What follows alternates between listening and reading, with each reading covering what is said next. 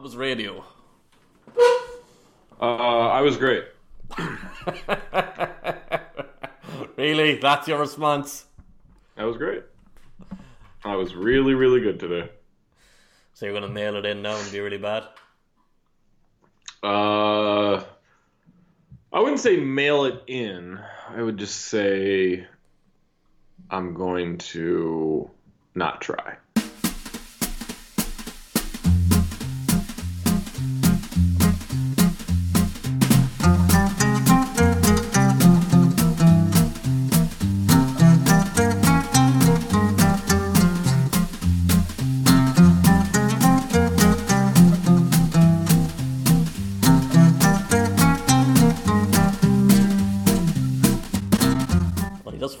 Does first take all the time, doesn't he? So that's probably Yeah, he's in the he's in the rotation.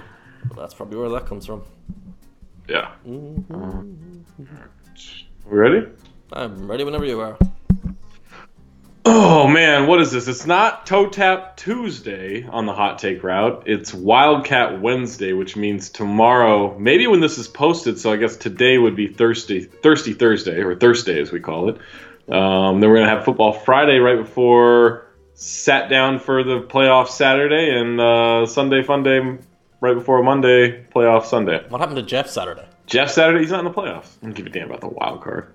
The wild card Wild this just weekend. wild, no wild card's just a nice way of saying we decided to let you be in the playoffs. That is true.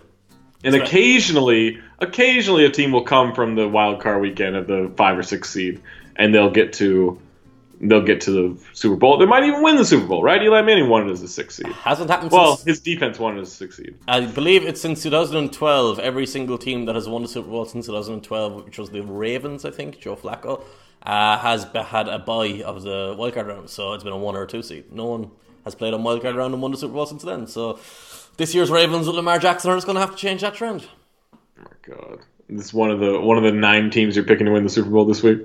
Yeah, I'm discounting the Seahawks. I'm out in the Seahawks. That's all. Everyone else, Out on the Seahawks. they're not good, Uh, this is hot take route. and I'm the only one who delivers hot takes. Surprisingly, you were supposed to do that part of the job. I don't deliver hot takes. Haven't done. a I guess while. I am- You, you've given I up the I'm- last few weeks. All right, you know what? I'm gonna give nothing but hot takes this weekend. Except, except that Pete Carroll is the worst coach ever. Apparently, that's the only hot take you've had. Pete Carroll, that's not even a hot. It's the coldest take I have. Hold on, Pete Carroll's going up against Jason Garrett this weekend. You're you're favoring Garrett over Carroll? No, I think it's possible they both have a lobotomy on on the field. Oh, you want that thing where uh, you see those two fighters knock both each other out at the same time? That's what you want on Sunday or Saturday? It's gonna it's gonna be uh, it's gonna be that scene in Hannibal where um, Anthony Hopkins is eating Ray Liotta's brain right in front of him, except they're both gonna be eating each other's brain. like monkeys picking the things out of each other's hair. Yeah. There's just a line of bad coaches, Russian dolls.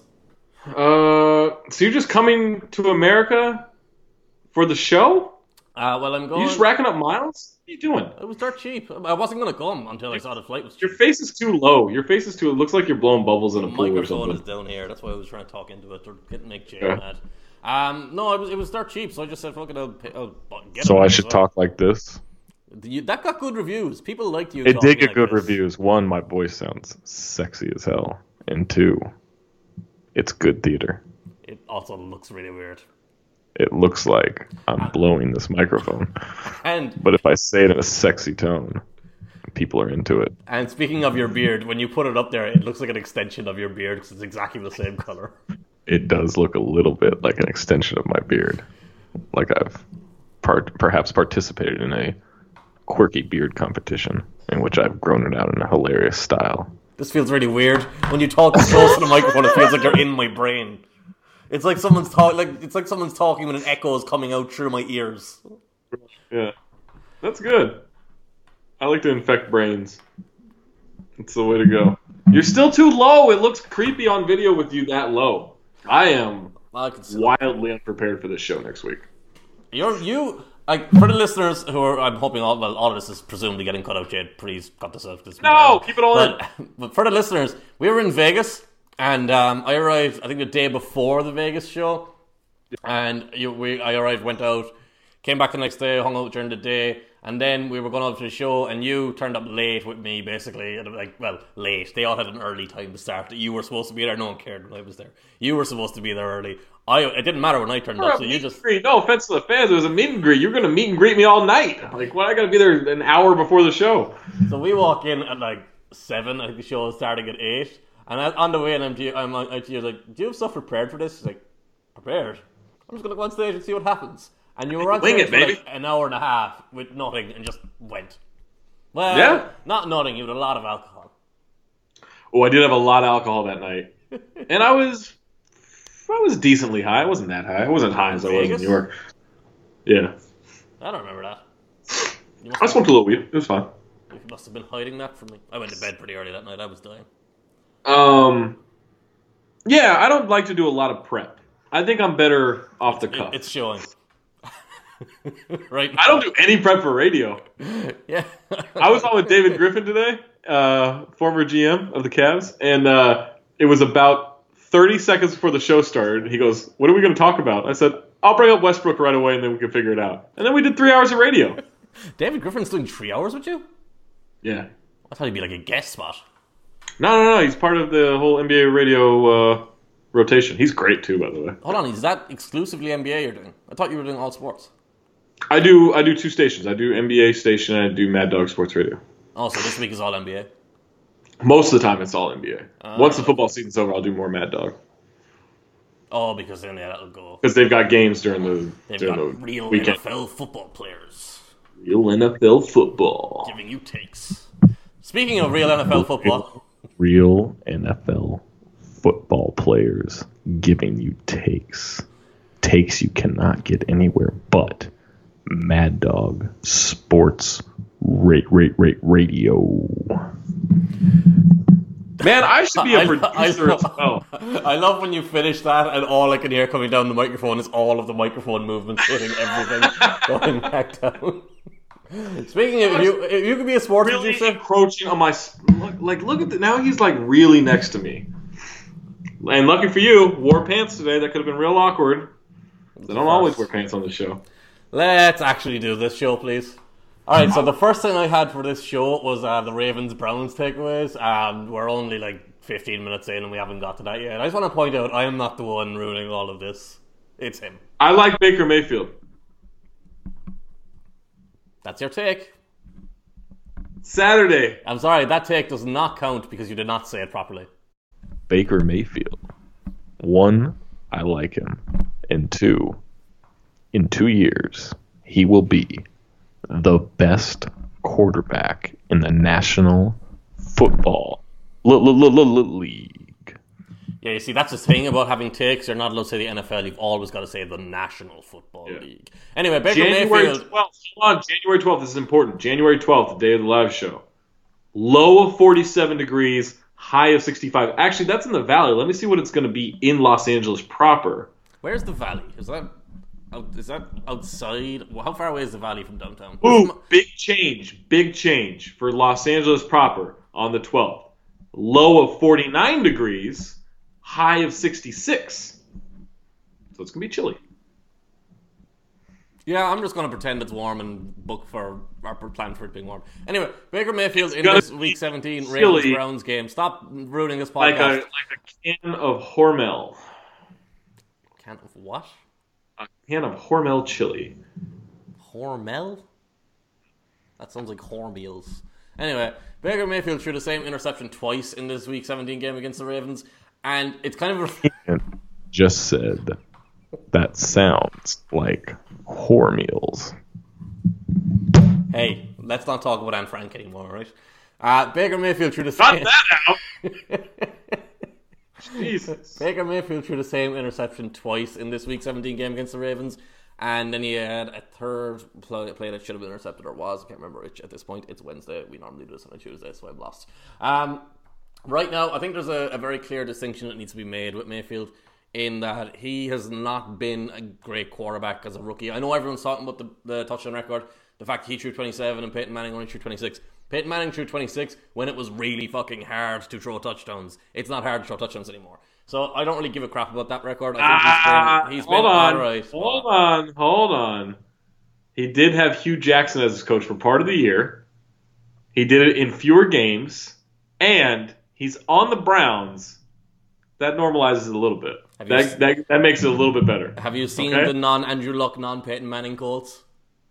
They're not great, but I'm just saying, Not don't just say, oh, it's quarterback then, so now it's easy now. No, he had Hue Jackson, the stank of the Browns, But he did And he all did of it it in in Freddie Kitchens' easy offense. Stop it. Games. Anyway, I'm trying to be balanced here and point out that the short term has not actually been that great. Everyone's getting Baker Mayfield's going to be better than But- Peyton Manning was. Why can't we accept this? There you go. There's your hot takes are back. Um, Take. I, I I don't think he's been that great this year, but I do think what you can see with him, and it, kind of the best way to do this is to talk about Josh Allen as well, because the problem with Josh Allen is everything he's doing right now is fine, but he's not going to be able to grow any further unless he gets better as a passer and gets more nuance in what he's doing in the pocket. With Mayfield, it's a very very different thing because everything he's doing right now is going to stand great into him for him for the long term. But because he's young and because he's a rookie and because he still needs to uh, adjust to this level of football, he's too inconsistent with it right now. So everyone thinks I kind of hate Mayfield when I kind of point out he shouldn't win Rookie of the Year, Saquon Barkley should, and he hasn't actually been that great this year. But the actual skill set, the long term outlook is really, really, really good, really, really positive, and he has a chance in his second or third year to be one of the better starting quarterbacks in the league. Why wouldn't Lamar Jackson be your rookie of the year? And he hasn't played enough.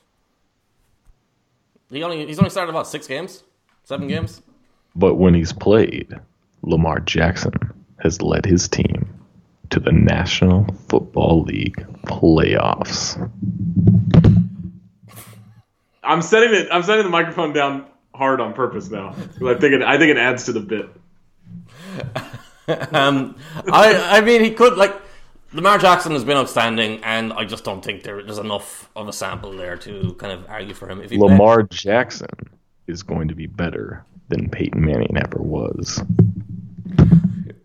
this is the problem with you being on the radio before you do this podcast. Look what's happened. You're being infested with all these takes. I am warmed up. This is the problem when I do radio before we do this podcast. Is I come in hot. I come in alert. I oh. come in as better than Peyton Manning that could ever do this job. I thought I was too happy for this podcast because I don't have to do the slog of every week, regular season week anymore. But you're way off on your own plate at this point. uh, anyway, Lamar Jackson, I think this offense just still looks unstoppable. I know they clung on, hung on, on at the end. They needed the defensive stops. They needed to stop them on first and 10, second and 10, third and 10. But the Browns sold out completely to stop the run in this game, and they still couldn't. Like thi- this, it reminds me, like RG3 and Lamar Jackson don't remind me of each other because they're very, very different as players. But the offenses as a whole, it reminds me of that first year in Washington because Gus Edwards is just running up the middle like Alfred Morris did. He just takes his hand off and hits a hole and goes, and that's what everything is kind of built off of. If they can't stop that, that handoff, you keep doing that as the Ravens offense. When they start to adjust and try and close in on that, Lamar pulls the ball and works outside. But then you can build off of that again. You can incorporate options. You can incorporate throws downfield. You can incorporate a pulling guard to trap someone down, uh, past the line of scrimmage when they're trying to adjust to both of the things you do. So it's not when you say like, oh, they're just a running offense. It's not. Everyone plays Madden and they think there's five running plays. There's not. There's 25, 35, 50 different running designs you, you can do on any given play. So when you line up and have all these moving pieces and all these different options to carry the ball, it's as diverse and as scary as a passing game. That's why on third and eight and third and nine, they're still running the ball and having success because they can break off these big gains. But Lamar looks great. The defense looks phenomenal as usual. And I, the Ravens are set up to be so good in the playoffs, and I really, really wish they didn't have to play the Chargers because the Chargers are probably the third or fourth best team in this division. I need a hotter prediction than what you just said about the Baltimore Ravens. Excuse me, you are last week, hold on, last week you said they were going to win the Super Bowl. Do you still believe in Lar- Lamar Mania, Lamarnia, Lam- Lamania? Lamarnia. I lost a little steam there. You know what? You know what's getting steamy though. This podcast when I talk into the microphone. This reminds me of the one of the first weeks of this podcast when you arrived talking about Kyle Rudolph. For some reason, went into some Kentucky accent or something. Kyle Rudolph. Who was had an Kyle Rudolph kind of has a name where you want to say it in a southern accent. Kyle Rudolph. Well, I do now because of that. Yeah. I've been all year. Kyle Rudolph. Anyway, can you get back to doing your job? George Kittle. You see, it George. doesn't Uh, do all tight end names? Hold on, hold on, hold on. I'm gonna try something here. Kyle Rudolph, George Kittle, Travis Kelce, That's just Rob Gronkowski. All these tight end names sound better with that accent. You just sound like Rodeo Joe. Eric Ebron. I- Doyle. I need I need to take a picture and show the people that there's actually a, a rundown for this show, and it's just Benjamin being Watson. ruined by you, Benjamin Watson. That's the tight end you know at this point. You've gone through the whole list. and You've got the Benjamin Watson. Is that just because he retired this Jordan week? Reed. Jared Cook. Hunter Henry is the one you need to do. Hunter Henry. Antonio Gates. Now I'm just doing a bad Dr. Phil impersonation. For some reason, we've had more than one bad Dr. Phil impersonations on this Oh, show this God. year. What are we talking about next? All right, Colts, whatever. Colts, Titans. Blaine Gabbert sucks. Andrew Luck doesn't suck. Go. I mean, that's pretty much it. he, he threw a horrendous interception in this game. It didn't make any sense from close his own end zone. Outside of that, he was really, really good. Um, key to this game, though, Brian Orakpo, who's at, who has since retired, he didn't play coming off the edge, so there's no pass rush off the edge. And Jurrell Casey, their best defensive player, did not play coming up the middle. That's key because Ryan Kelly didn't play last week, and Ryan Kelly is going to be huge this week. He didn't play in the last Colts game against the Texans, the one they won. He did play in the first one, but that was so early in the year, doesn't really matter. Uh, if they give give a hand, I can see him picking up the microphone now, so I'm just breaking into laughing as soon as before he even says anything. if they if they um can give, I I, I just do what you're gonna do. I don't know. Jimmy Graham. Jeremy Shockey. Jeremy Shockey. He's been retired for ten years. He's the type of- Yes, he was for a long, long time. Ben Watson and Jeremy Shockey. Why do you like? Why do you like random Saints tight ends? I don't know. Oh wait, did he? He was a Giant. He went to the Saints too. He was on the Giants. He was on the Saints. I think he was on the Saints. I could be wrong. Okay. Anyway. Yeah, he did. Yeah, he was on the Saints briefly. Go to number three. Cowboys. You have here in the rundown. Oh, you can read what's that the ac- in your- like in your microphone. Cowboys. What the actual fuck? I mean, I assume you did. You watch Week 17 at all? I think this podcast is better when I do that voice. We'll let the listeners tell us what few of them there are left. There's no, there's no way they're they're still listening to this. There's Um, no way listeners are still with us. I think this is better. We, we should do this on. The, why don't we just do this on Twitch every week? Twitch. What's Twitch? This you don't know what Twitch is. It's a video game thing, isn't it? It used to be just video games, but they have expanded their online coverage. Well, they're, all of it's online coverage. They've expanded their coverage and their purview into all kinds of Oh, so shows. you, you want to do a live pod? Yeah, why not? Because you'd have to wear pants then. Oh well, speaking of that, I do have pants on today. Uh, I got an Apple Watch, dope. Uh, but it does tell me like every hour, it's like, hey, time to stand, which I, I don't appreciate, but when it but I do follow it. So there's gonna be a point in this podcast where it tells me to stand, and I'm gonna stand, and it's gonna be a real crotch view. I really Just like so the. you- I really like the idea gonna- of them having those watches get to the point they're advanced that they don't tell you to stand, you just automatically stand without realizing. Oh, it's like that movie with uh, what's his name, the guy that looks like Tom Hardy, the guy that I confused with Tom Hardy. Who? It just came out, right? He's got like a, a thing in his back, and it like for like the weapon or something. What is that called? The hell was that movie called? Angie saw it. Angie Treasure saw it, and she told me about it. And it was surprising that she saw it, and I haven't seen it. I don't know what you're Perf- talking about. Is it a Utah only film, maybe?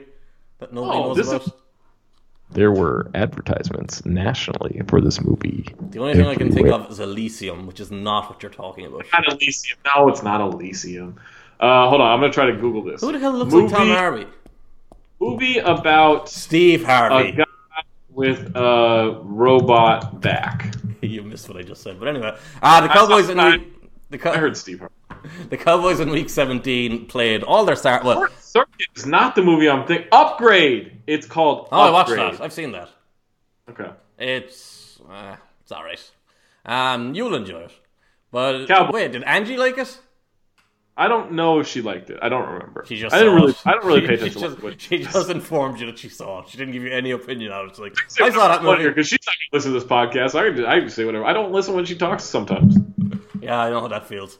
Uh, the Cowboys in Week 17, they played Dak Prescott for four quarters. I don't know why. They sat Tyron Smith, they sat Ezekiel Elliott, they sat Zack Martin, and they played their defensive starters as well. Leighton Vander Esch got hurt. He's not actually going to miss any time.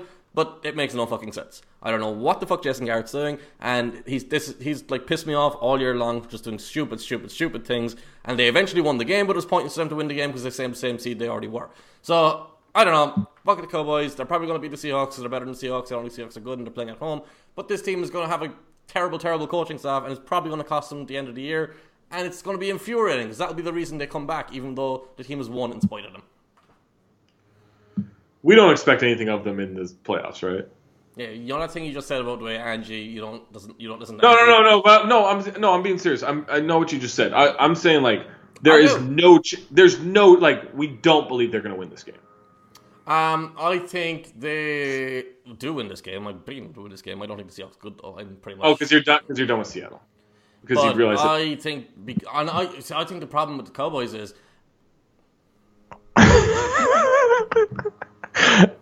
you you it's the perfect way to make me stop talking.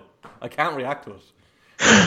you've I- realized you've realized that Pete Carroll is a dog shit coach. He's a bad he's a bad coach. That Pete Carroll. I really feel like you're just doing a Hammerstraw impression at this point. Um, man, I'm so tired. Ugh. I can tell this podcast has been fucking all over the place. This podcast, has been. I You're normally the one who keeps this in line. Normally you're like, yo, this podcast is not very good. I'm like, no, it was good. It was entertaining. This one is horrible. this one's so bad. I'm gonna take thirty percent responsibility for it. You're taking 97. I'm taking three just because I didn't stop you. Um, the Cowboys, the- like my Paul point at the Cowboys all year has been everyone focuses completely on Dak, exclusively on Dak, and they're just completely not realizing that that defense is phenomenal. And you've got Yeah. that running game when in the playoffs you're going to give Zeke. I, I think Zeke could end up cracking 35 touches in this game, after, especially after resting He has to. They have to give him that. They gotta just force feed him the whole time. Even if Seattle's stopping him, they have to force feed him. So they normally rest him a series every so often. I don't think they're going to do that at all in this game. It's going to be they're going to have like nine or ten possessions, and all of those possessions are going to feature at least two or three touches for him. Yeah, yeah. They, I mean, I think they have to because if you you just have to keep the ball out of Russell Wilson's hands as much as possible, right? And so the more you can control with him on the run and, and coming out of the backfield and everything, like I agree, he's got to, it's got to be 30, 35 touches. It's easy. definitely going to be a very quick game though, because both of these teams want to run the ball, and that's very rare in this NFL. Most people are kind of forced to pass, and these are two teams that definitely just want to run it over and over Yeah. again. If this team was a Christmas song, it would be Run Run Rudolph. That joke would have been a lot better before Christmas. And it would have been a lot better if it wasn't drowned out by all the microphone noise. no, that adds God, theater of the mind adds to it, adds to the bit. All right, uh, Kyle Allen and Teddy Bridgewater. You say Allen played pretty well for a third string QB. Really Bridgewater well. proved his health. That's pretty much it. Kyle Allen was like I wrote about Kyle Allen, I wrote about Teddy Bridgewater, so you can go to the patreon.com slash QNAF to find them. But Kyle Allen played so much better than anyone could have ever expected. He wasn't all that accurate, but he made some plays that you would not expect a third string quarterback to make. He needs to be someone's backup next year. Teddy Bridgewater proved his health. He wasn't great, he wasn't spectacular or anything like that. A lot of that was um, just the way the game developed. He didn't really have opportunities. But he proved his health with a couple of scrambles. He proved his health moving in the pocket. He proved himself taking a hit and planting his feet and delivering the ball. He still has his issues to work through, but in terms of evaluating him as a potential offseason addition, this game was a positive. Outside of that, it didn't really matter. It was a Week 17 game where neither team had anything to play for. Leonard Quattronet, the real scapegoat in Jacksonville. I can't believe you just went Quattronet. What about the Quattro means four. Yep.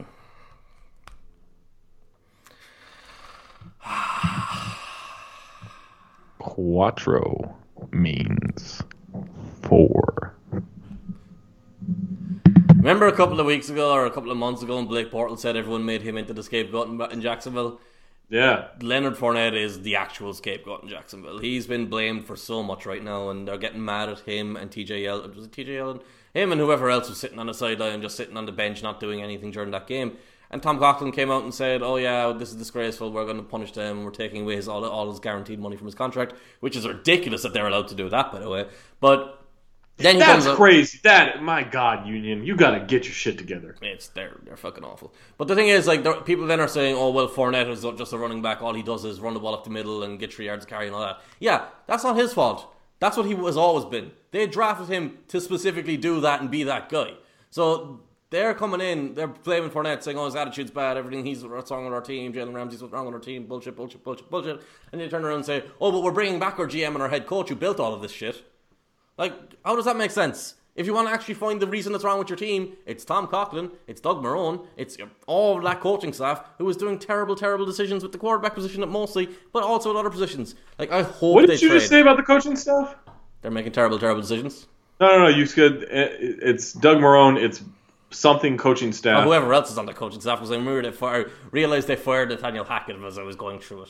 Because I forgot Okay. It's it briefly sounded like you said it's that all black coaching staff. I thought, whoa, what a weird description. What a weird. No, I'm just saying that's how it sounded in my in my ear my You think, you think the Jaguars, the team that paid Blake Bortles that contract, is hiring an all black coaching staff? I'm going to say no.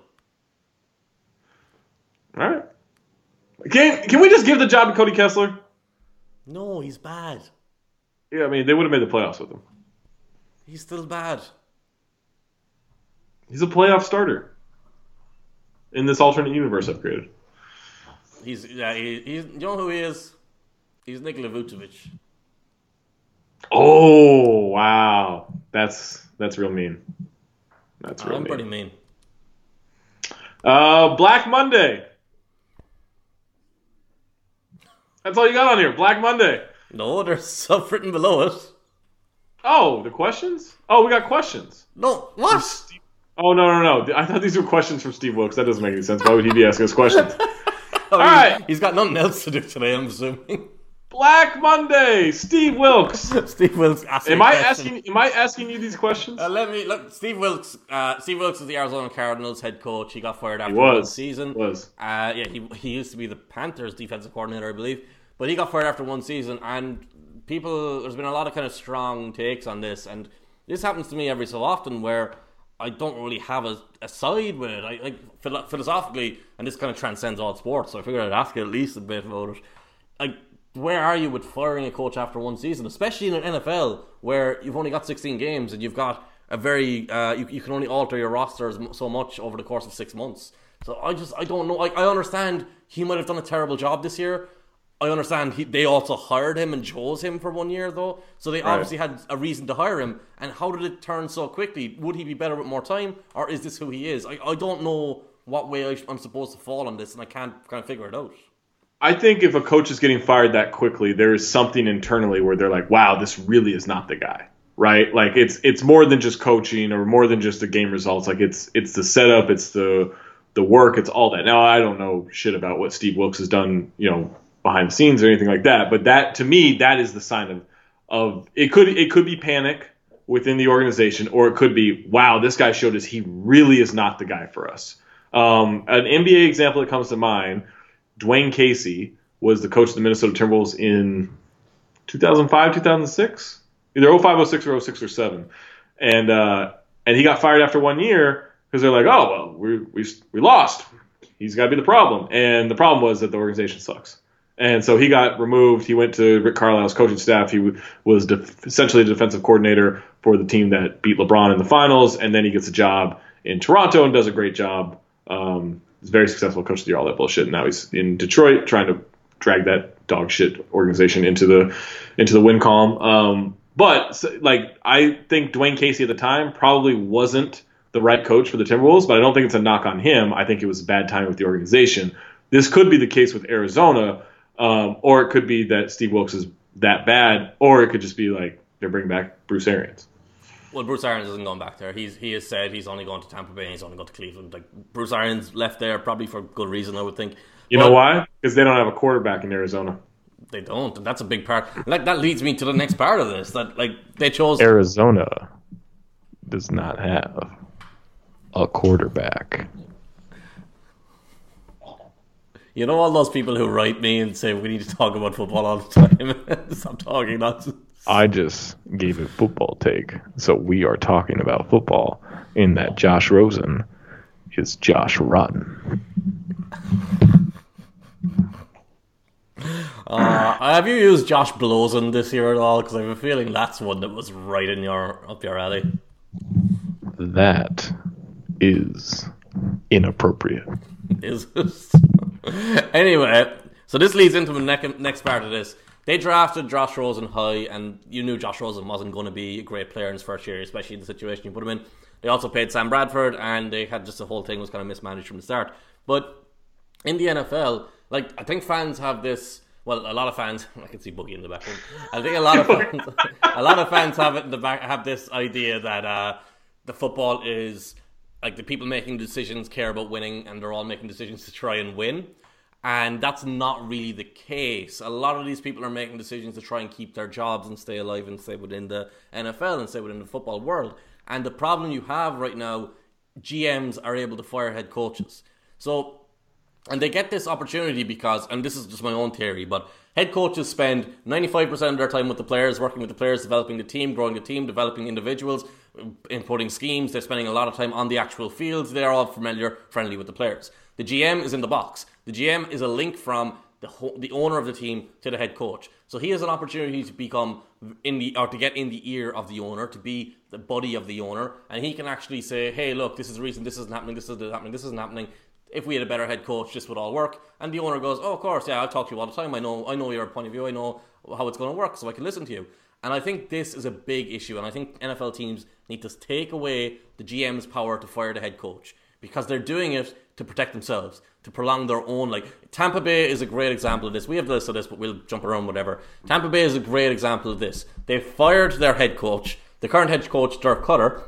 The reason they hired Dirk Koetter and got rid of Lovie Smith was Dirk Koetter works really well with Jameis Winston. He's a perfect coach for Jameis Winston. But Jameis Winston has not developed with Dirk Koetter. He's in that four verts all of offense. He's just not good enough because because Jameis Winston is just not good enough. So anyway, after hiring Dirk Koetter because he's great with Winston, they fired Dirk Koetter because he didn't work with Winston. Now, that's fine. Okay, we're moving on. Let's move on, hit the reset button and go again. No. They've retained Jason Licht. He's the GM. Jason Licht's come out and the first thing he said is, our next coach has to work with Jameis Winston. So very, very clearly what's happened there is Jameis Winston has taken, has, has become the priority because Jason Licht has obviously sold the owner on, I picked this quarterback, I'm right, I know what I'm doing with this quarterback, so you have to build a team and build a coach for this quarterback because I'm right. Otherwise, if I'm wrong, then you've got a good reason to get rid of me. And that is permeated through a lot of these decisions and a lot of these firings, especially the Broncos as well with John Elway, who's a fucking nightmare. But the whole thing, I just feel like GMs should not be allowed to fire head coaches. Speaking of John Elway, uh, Vance Joseph, you say he should have never been fired, or no, should have never been hired, so he didn't deserve to be fired. This is another thing that's becoming popular, and I blame Sean McVay, and I blame, uh, I guess, I blame Matt Nagy, I blame, well, not Doug Pederson because Doug Pederson did it longer than that. I don't want to be hiring guys who were offensive coordinators for one year. I don't want guys who were defensive coordinators for one year. Vance Joseph was a great defensive backs coach under Mike Zimmer in Cincinnati got the defensive coordinator job in Miami because of that, had a good year. And not a great year, they had a good year underneath him when they went to the playoffs. Problem is, he was there for one year, so you had a tiny sample to judge him on. The Broncos hired him and they pointed to his leadership and how he's a CEO and how he's going to be a leader of men and bring this team together and all that, blah, blah, blah, blah. And then they never gave him a quarterback. He had Trevor Siemian, he had Case Keenum. So John Elway, after two years, goes, "Hey, we're not winning games, and the defense, and we got rid of defensive pieces, and we gave you two quarterbacks, and you're still not winning games, so this is your fault." But it's like, no, no, no. You picked bad quarterbacks. You built a bad team. Right. You didn't give him any real chance to succeed. So I don't think he deserved to be hired when he was hired. I also don't think he deserved to be fired when he was fired. But John Elway also came out this week and said, "I take full responsibility for us not winning the last two years." If you take full responsibility, yes, you fired someone else. If you take full responsibility for yourself. This is fucking ridiculous. And that again, or, do, or don't fire yourself. Just don't fire the guy who's it's not his fault. Again, comes back to guys protecting their jobs. This isn't about winning. It's it's about protecting their jobs and keeping themselves in power. And anyway, I guess it's like politics that way, but it's just business, I suppose. Um, let me see. We Trevor Siemian, Brock Osweiler, Paxton Lynch. Paxton those were the starters. Lynch. Those were the starters last year. You know, by the way, you know, you know uh, the Cowboy story with Paxton Lynch. What? The Cowboys uh, wanted to trade off for Paxton Lynch, but they couldn't, so they settled for Dak Prescott. They didn't want to pick Dak Prescott either. They wanted Connor Cook. that worked out. and then this year, Case Keenum started all 16 games. I mean, that's an upgrade, I guess. It's Going in the right direction. That's how you can argue that. I guess. Probably not. Probably not. Uh, this one, I fucking love the Raiders being idiots. Oh my god. They hire Mike Mayock to be their GM. Like, you can legitimately see his history of what he thinks about the draft, right? I'm not going to say, I don't think he's an idiot. I just don't think he's shown enough analysis of the draft where you're like, all right, we got, we sold out our, our present to have a future with these draft picks, right? We go get, um, you know, for Amari Cooper, we get it for Khalil Mack, whatever. So what do we do in the draft? We're gonna pick him to make these decisions with with Jon Gruden. Are you kidding me? Look, he look he he he didn't have a good record in terms of guys he liked and stuff like that. I do think it's a little bit unfair because we are all, you know yourself, we are all. If you're in the media, every single decision you make is, is archived, and every single thing you've gotten wrong gets looked at, and everything you got right, everyone ignores.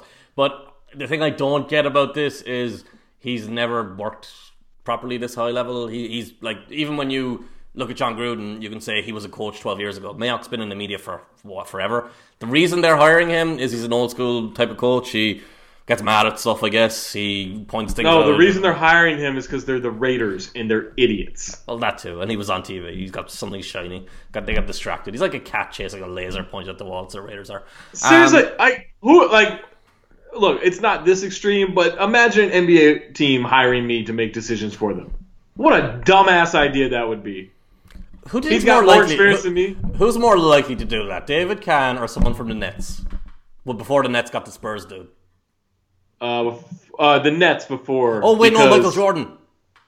No, no, no, no. Jordan would never trust the media for that. He would never do that. But the the Russian billionaire would, is disconnected enough to where he would he would read probably read an article. Hey, I saw this dude's like, power "Yeah, rankings. that's I think he looks really good. That was his power rankings. He's talked a lot about deep fried masters. I'm in. I want him making decisions for us. Um, no, but the like, some with Mayock, like apparently he's someone who the, the way was- I saw the tweet read was uh, he wakes up at four a.m. and he'll work with Gruden, so he loves that.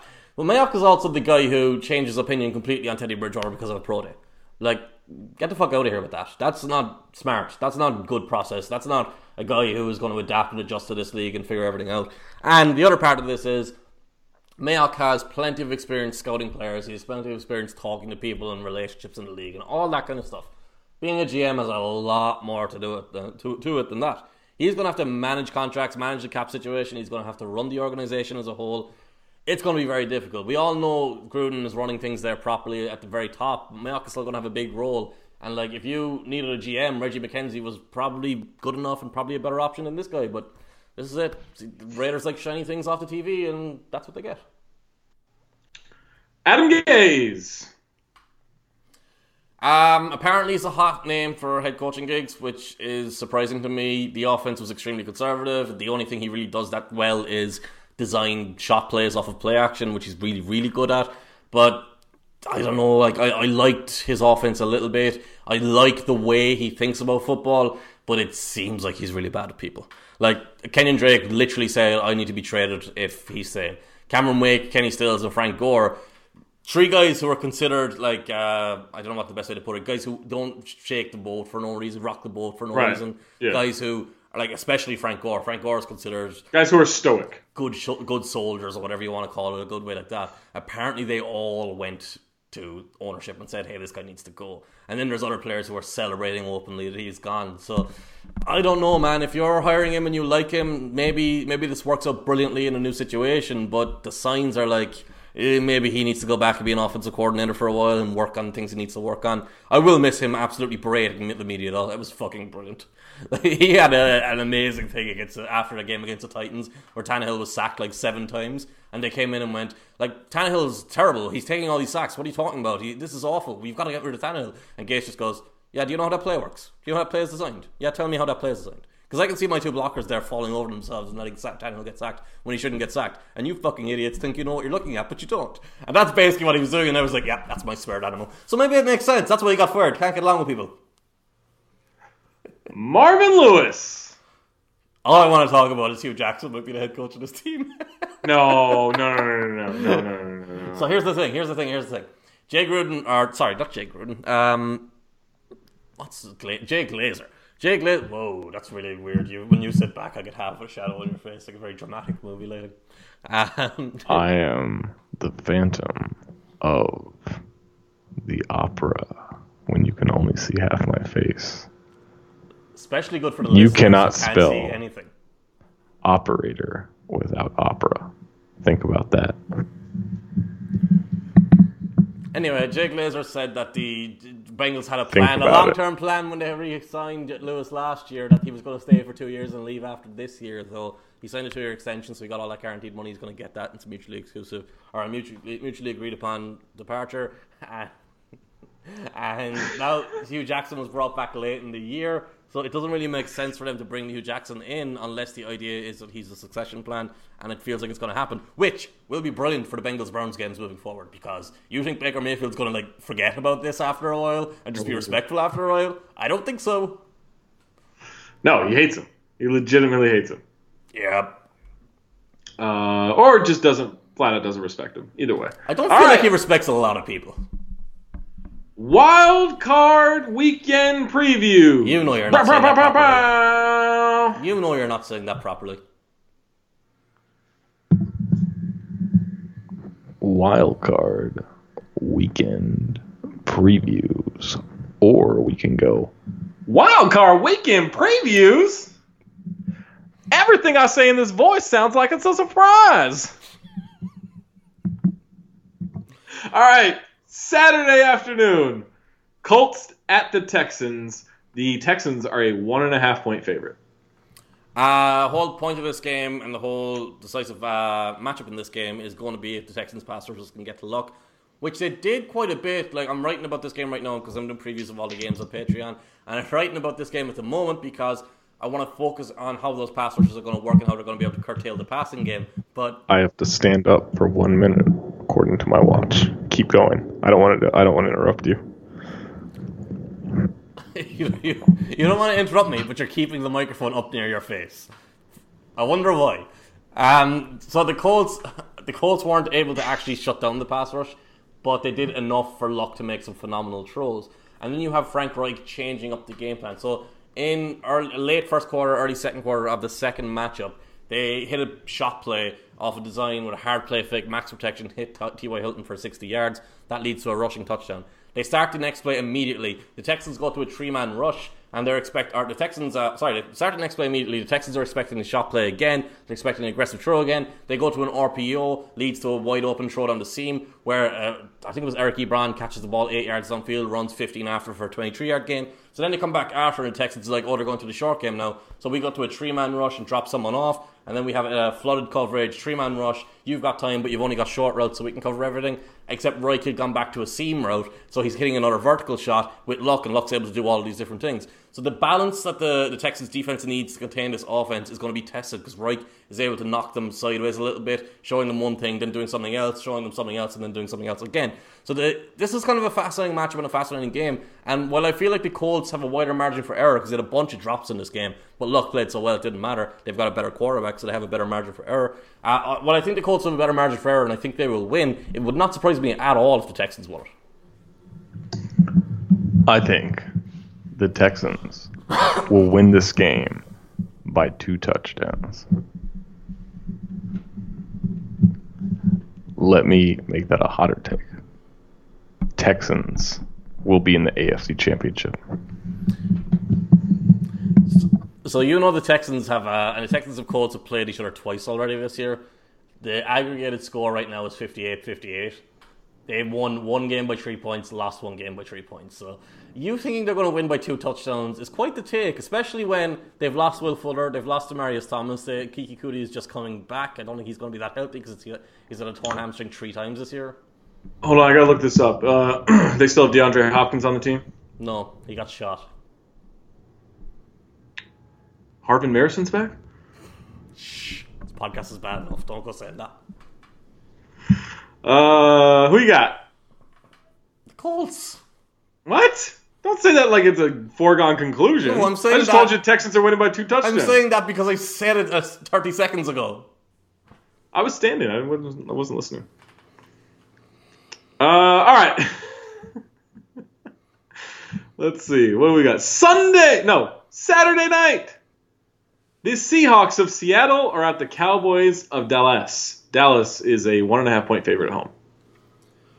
Um, I feel like this is basically just is Jason Garrett going to get in the way. Like the only thing the Seahawks are better than than the are significantly better than the Cowboys at is coaching. I think, which can be a big deal. But What about quarterback? I don't think there's a big gap. I, I think Prescott's probably better than them. Like Ooh, People- that is people- a, that you said you said I had hot takes. I don't know about that. yeah, but people are used to me saying shit that they Jason Witten. that doesn't work. Jason Witten, Jason Witten. Jason Witten has to be said in an extremely dull and mundane voice. That's the only way you can say Jason Witten. He got better as the season went on. He got better. Yeah, he's like Josh Allen. He started the bar so low he could not get better. Jason Witten. Um, Shots at Josh Allen for no reason. I mean, that's the second time in this podcast. It's just what I do. Um, Charles Clay. like the thing with Wilson is people don't realize how much he throws the ball to defenders and the how the offense there has gotten better since they've gone away from the passing game and back to just running the ball because he needs to not be carrying that passing game. He too, makes too many mistakes, misses too many throws. Like remember when like they beat the Vikings at home and everyone was like, "Oh my god, the Vikings are a disaster. The Vikings offense is terrible. Kirk Cousins is awful." and the Seahawks barely beat them. Like it was, they scraped just by them as well. The both offenses that game was really bad. It wasn't just Cousins and just the Vikings. So I'm not really optimistic about them. Like they had two wins against the Cardinals, one against the 49ers, one against the Raiders, and they still only barely crept into the playoffs. So it feels to me like the Dolphins team we had in the AFC last year, the Bills team, or the Bills team we had in the AFC last year, the Dolphins team we had the year before. It kind of feels like the NFC wildcards are now the AFC wildcards rather than the other way around. I'm gonna take the Seahawks just because I think Jason Garrett will get in the way. I'm going to take the Cowboys. So let's go opposites the whole way through this, hopefully. Oh, no, we won't. There's no chance. I can't. I can't promise anything. Uh, well, we'll be opposite until the last one, I think. All right. Um, what do we have next? We have this Sunday morning for me on the West Coast. Los Angeles Chargers are at the Baltimore Ravens. The fact that this game is in Baltimore when the Chargers had two more wins is asinine. Completely asinine. The Ravens are two and a half point favorites. It's it's absolutely asinine, but I'm also just checking because I couldn't remember who won their game earlier this year, and that was in Los Angeles, I think, wasn't it? Uh, anyway, the, you live there. You should know these things. Um, I couldn't tell you where the Chargers play. I know it's somewhere in the city. Is it not that soccer stadium down by Rose Bowl? It's a great question. Uh, they lost at home to the Ravens. Yeah, so I have it at 20, 22-10. So you get them at home. I kind of feel like the Ravens are going to win this. And I know the matchups are there. to kind of favor the Ravens. They don't really favor the Chargers. The Chargers have Joey Bosa, who's a great pass rusher. Pass rusher doesn't really matter when he's got to play the run all day. Melvin Ingram's the same. Uh, like you've got Brandon Mebane in there who's a great run stuffer, but he's one on his own. I don't think they have everything else around him to be like that.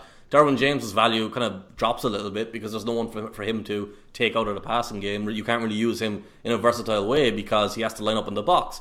So it's kind of a matchup issue, and then that defense is going to contain Philip Rivers. So I actually think this might end up being a comfortable victory for the Ravens.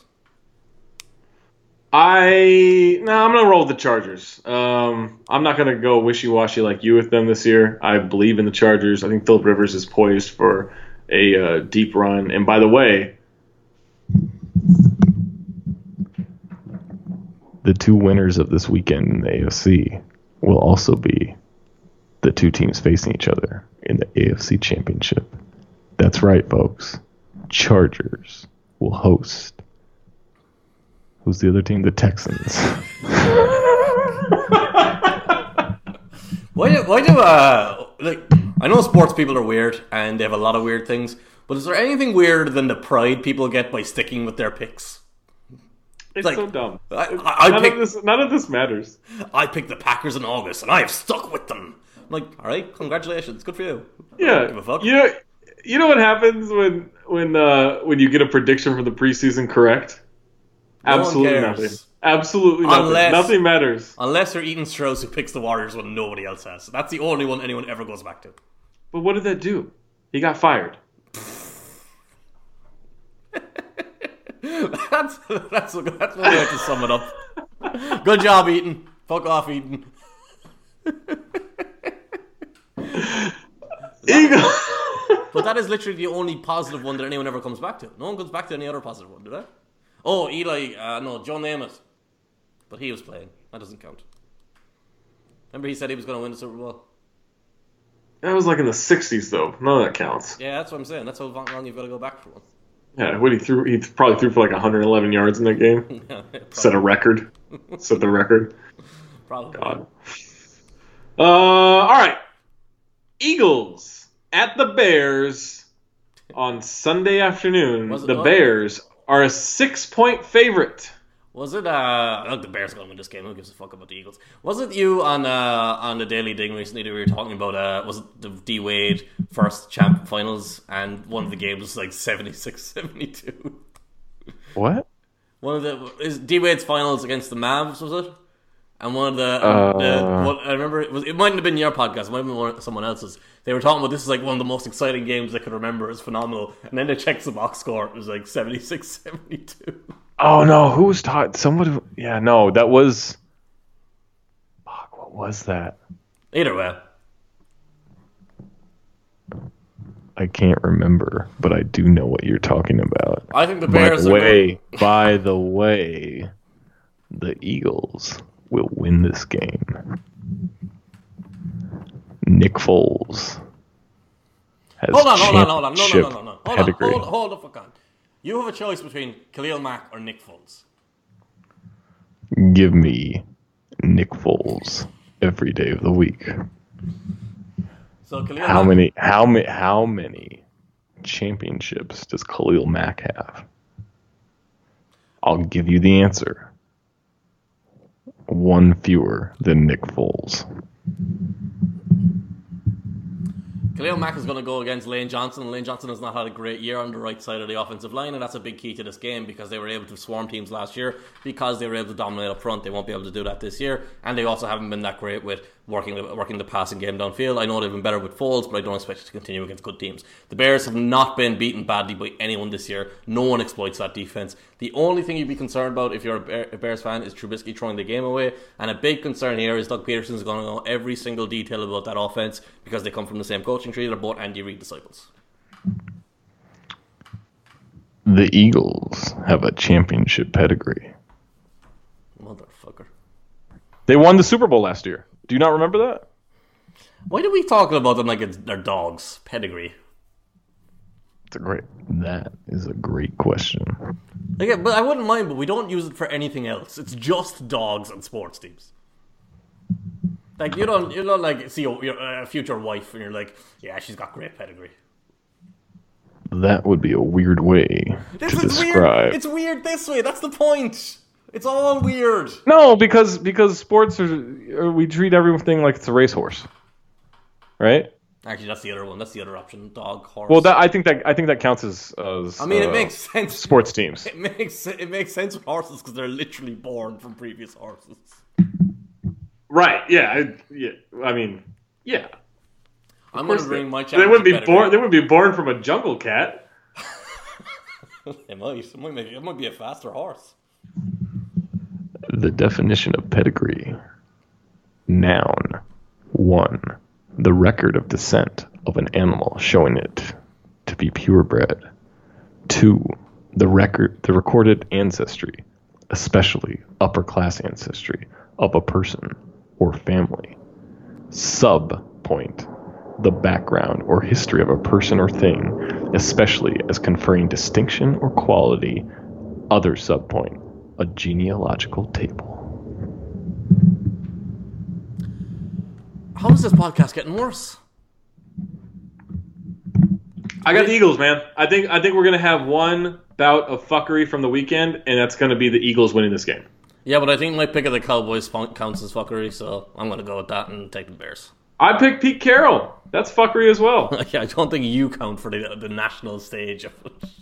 Mailbag time. This whole episode has felt like one of your normal mailbags. All right, from ST Simpson 22. If Nick Foles wins the Super Bowl for the Eagles this year, will he be the worst player in the Football Hall of Fame? I feel like this is a question for you after your most recent take here. No, Eli Manning will be. He's not making the Hall of Fame. Stop it. hundred percent Eli Manning will make the Hall of Fame. Are you out of your mind? You know how dumb these people are? Yeah, that's true. I never argue. You that you can use that for, against me all the time. It just, the NFL. just about anything, yeah. Every single time you've said it to me, I'm just like, yeah, it's true. I can't argue. Like that dude talking about Taylor Swift being better than Prince. That's your standard NFL person. right. That's that's normal for us. And he he literally did rings. He pointed to the chart hits. Championship. That's it. All right. Uh, what else we got here? Zvekadi asks, "Who has the better hair?" I mean, right now, I do. right now it needs a cut. Yeah. You gotta, you gotta get your shit together before you come out here for my live show. I was gonna. I have to figure out what I'm gonna do. I was gonna get the uh, the sides gone, but I think I might leave them because I've been growing them for a while. Really?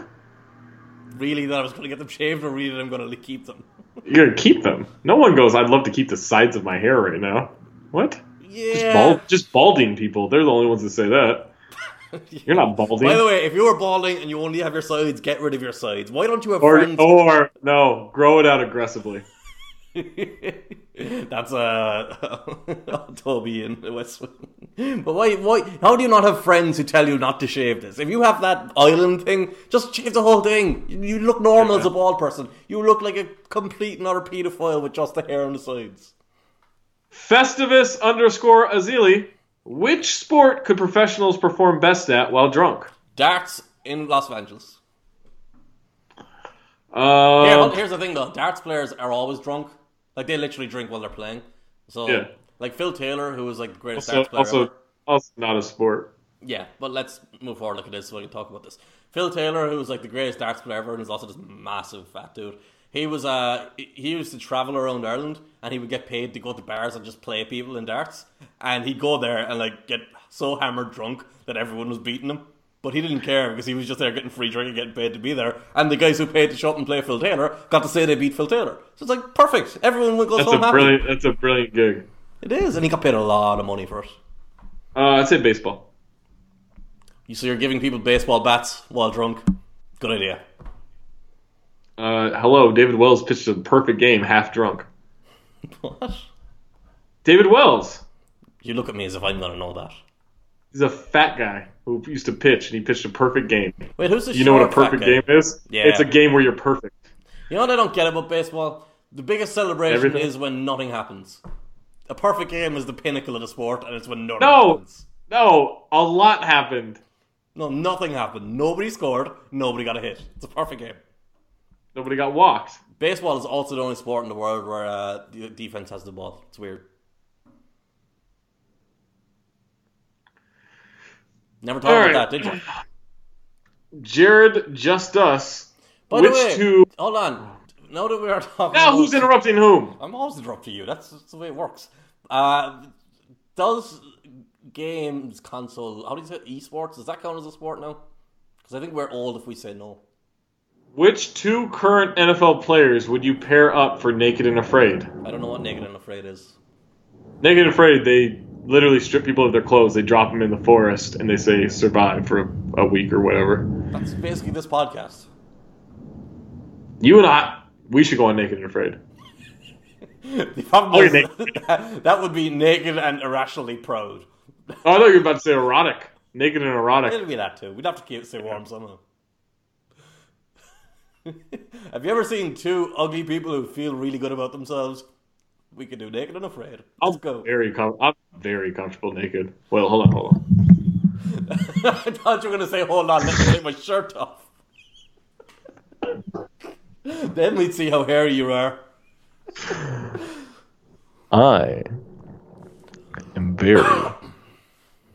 You interrupted me. Let's try this again. I am very comfortable naked.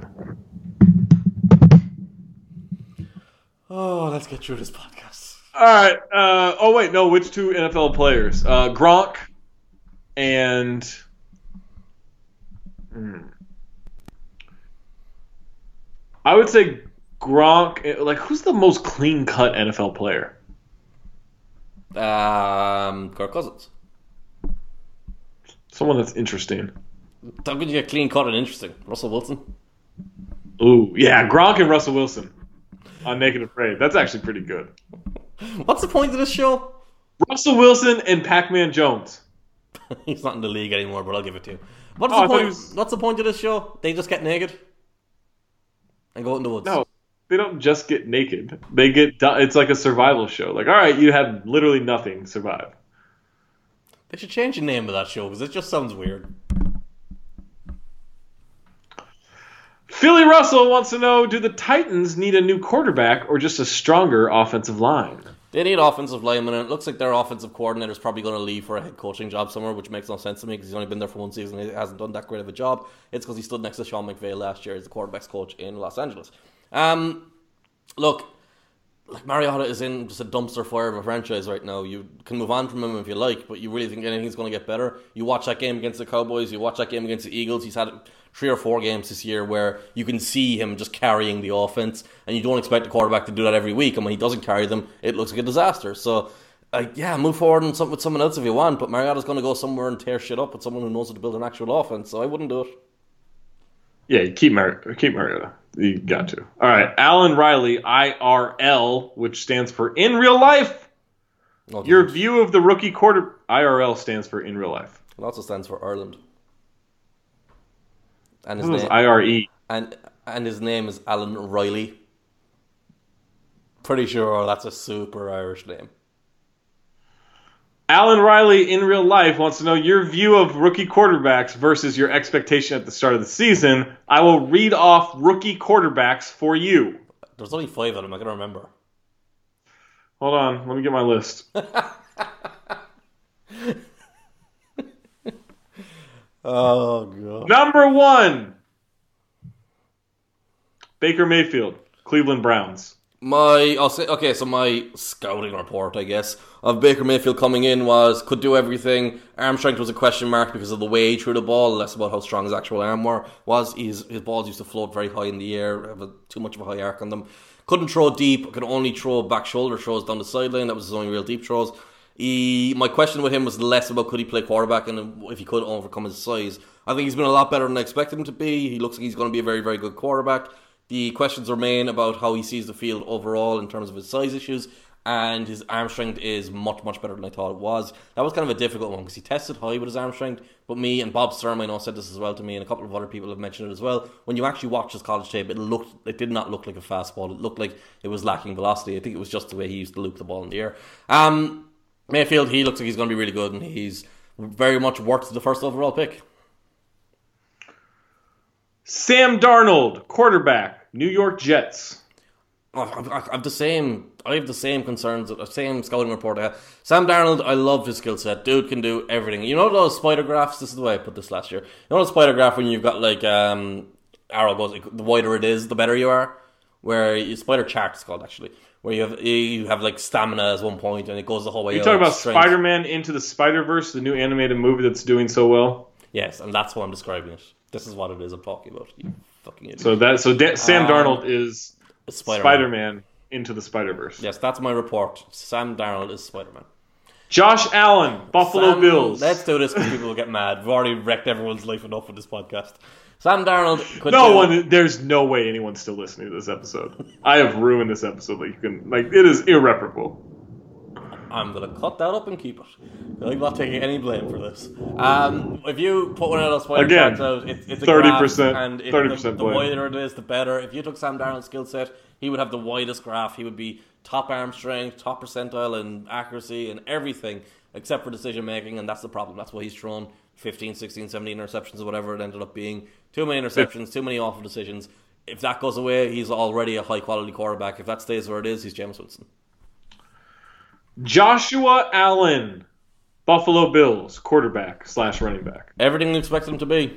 He's great athlete, runs the ball, scrambles really well. Everything you want to be positively there. Athleticism wise, does not have a fucking clue how to play quarterback. Oh, I'm gonna enjoy this one. Josh Rosen.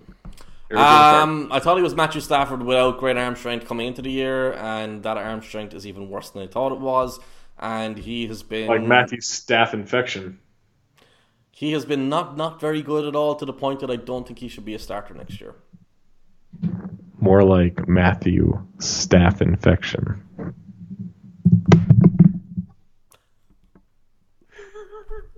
You're really just banging it on the table at this point, aren't you? I've been doing that the whole time. I feel like I'm, I'm doing a podcast with someone who has been awake for too long, and they're just at that point of delirium where they don't know I'm what's pretty, going I'm on. Pretty exhausted just This in is general. for all the people who are coming to Los Angeles next week and are going to end up hanging out with us at some point. The last hour is basically what you're going to get for six hours. It's pretty close. Except I'll be a lot drunker. Lamar Jackson, Baltimore Ravens. Drunk-er was the key part of that, not just drunk, drunk-er. Uh, Lamar Jackson, my concerns with him coming out were short accuracy was really bad. He had ugly misses. His deep ball was phenomenal. Interestingly, his deep ball has been bad and his short accuracy has been fine. So you're going to get in the inverse of him as a passer. But as a runner, everything is there. You have that discipline in the pocket is even better than I thought it was. That ability to make subtle movements, react, adjust, keep keep the timing of a play, stepping up, stepping through the pocket, stepping back into the pocket, moving around and delivering against pressure. He's been a little bit better at everything that I expect him to be, a little bit worse on the deep ball, and it's turned out to be he's kind of gotten the biggest. I think. Uh, I mean, what I'm trying to say is he tried he took the biggest step forward from my scouting of him coming out to what I think about him after his first year. About Mason Rudolph. I loved Mason Rudolph in college. Absolutely loved Mason. What about uh, Antonio Brown winning a trade? I mean, wouldn't you? Have you seen? Yeah, absolutely. I, I, I did a show today for uh, Off the Ball in Ireland, and I sent him the tweet, my tweet that's gone viral about Ben Roethlisberger. It's like twelve thousand people have interacted with it, whatever. But I, I, my tweet just lists out all the times Ben Roethlisberger has blamed someone else for some shit, or all the time he's picked a fight with someone, and literally in the hour and a half between me sending that to the producer of the show beforehand and me going on air, Roethlisberger had come out and blamed uh, Le'Veon Bell's distraction for their season going to hell. I'm like, like, who wants to play with that guy? Why would anyone choose to be anywhere near Yeah. him except Trump, who loves him? Yeah, I'm shocked the guy that probably sexually assaulted ma- multiple people allegedly is uh, blaming others. Prob- Um, probably allegedly. We're making sure we're careful there. All right. That's not as bad as a couple of weeks ago when you wanted to call someone racist openly on this pod. who? Who? who? I Oh, I, I stopped you from doing that. I'll tell you who right now. You know, don't. You tell me afterwards. Move on. Okay. I, You know- oh you know- man, I really want to say it. You I really want to know say it, but I won't. You know why I'm stopping you? Because the NFL aggregators or NFL people will pick this up and they'll have you in. It's like what they do with Levitar and Sugats. You'll have you'll have a really small part of this, and me, Yeah. the person who's part of the NFL, will be the one it'll be a link to. That's true. Well, basically, Uh, what I'm saying is, I'm the big name on this podcast. Yeah, just go to his Twitter and you'll you'll not yours, but go to this this Eh, writer's Twitter. Mine- mine's not you can, figure, you, can figure, you can figure it out. No, his is racist though. All right, Mike underscore won't make it. Two questions, one for Cian and one for Zach. Is there any hope for Matt Patricia and the Lions? Can blind people see their dreams? You decide which question was for who. I love this question. This question is great. I don't think there's hope for Matt Patricia and the Lions. I really don't. I think the Lions have too many issues, too many weaknesses. It starts with quarterback. While Matt Stafford is good, they've committed too much money to keeping him around. I don't think Patricia is a good enough coach to overcome these things. They've got a lot of holes to fill throughout that roster. So no, I think they I think you need a full rebuild. I think you need a proper rebuild. I don't think Patricia's the guy to be patient with that rebuild. I think you got to go find your real coach now. Um, uh, yeah, that'd be my answer for that. Do you think blind people can see their dreams? Do you think he talked about blind people because he just talked about Matt Patricia? And he sees that Matt Patricia's kind of blind because that's the way he acts. Um, I'm confused about this because if you're born blind, what the hell is in your head? What is your imaginal world? But then if you go blind, your dreams must be fucking amazing because it's the only time you can actually see anything. So I think if you're born blind, you don't know what the fuck the world is. You like you just you you're working off hearing or whatever, and you don't know how to do anything. But if you go blind, you must have some unbelievable dreams. So I have I have this recurring dream. Uh, no, no, no, it's nothing bad. But Not the the thing. sex. I do. I do have a recurring sex dream I can tell you about, but I'm not going to tell you about that. Most you see, here's the thing, but most people's worst nightmare is uh, I I went into school and I was Ladies. naked. Your dream is you going into school and being naked. That is the dream. Yeah. Uh, It no, be, just, it shouldn't be your dream at 37 or 36 or whatever we're at now. there's it's called college. There's called night school. There's a lot of schools for adults. Okay. I watched plenty of videos online about them. Um, Okay, what? It's a porn joke. I gotta explain fucking everything to you. Are you kidding me? You didn't pick up on the porn joke? Oh, this podcast has gone so long, dude. It's not just terrible; it's also It's very not long. even fun. Um, no, I have this recurring dream where I'm playing basketball, but I can't see anything. So I'm trying to like go off of like instinct. I'm trying what I think the the what should be going on in the game, but I can't see, and it's driving me crazy because I'm trying. I'm like I have to play well in this game. I ha- this game is like means everything, all this stuff, and so I wonder if blind people's dreams are a lot like that dream. Isn't that just the DeAndre Jordan? Tariq underscore NR10. Where do the Vikings go from here? I was going to go with the bird box joke, but that was too obvious. Um, I don't know because you're locked into Kirk Cousins, and this is what your offense and your team is always going to look like when you have Kirk Cousins. Try and upgrade the offensive line, sure. Maybe turn into a really, really run-heavy offense where Dalvin Cook and Latavius Murray are the primary options. Murray might be leaving though. I think actually, I actually think he's underrated. He's been pretty good for them. Uh, I, that's probably your only option. Turn to really, really run heavy. Only throw off the play action basically, and rely on your defense to swarm teams. Like they still have so much talent, so it's not like they can turn around the tank. So I'm not sure. Maybe the new offensive coordinator does something with a full offseason. It's happened before, but I just can't do it with this quarterback, man. Uh, yeah, you, you're locked in for two more years of mediocrity, and then you could figure it out. Uh, Alton NCF.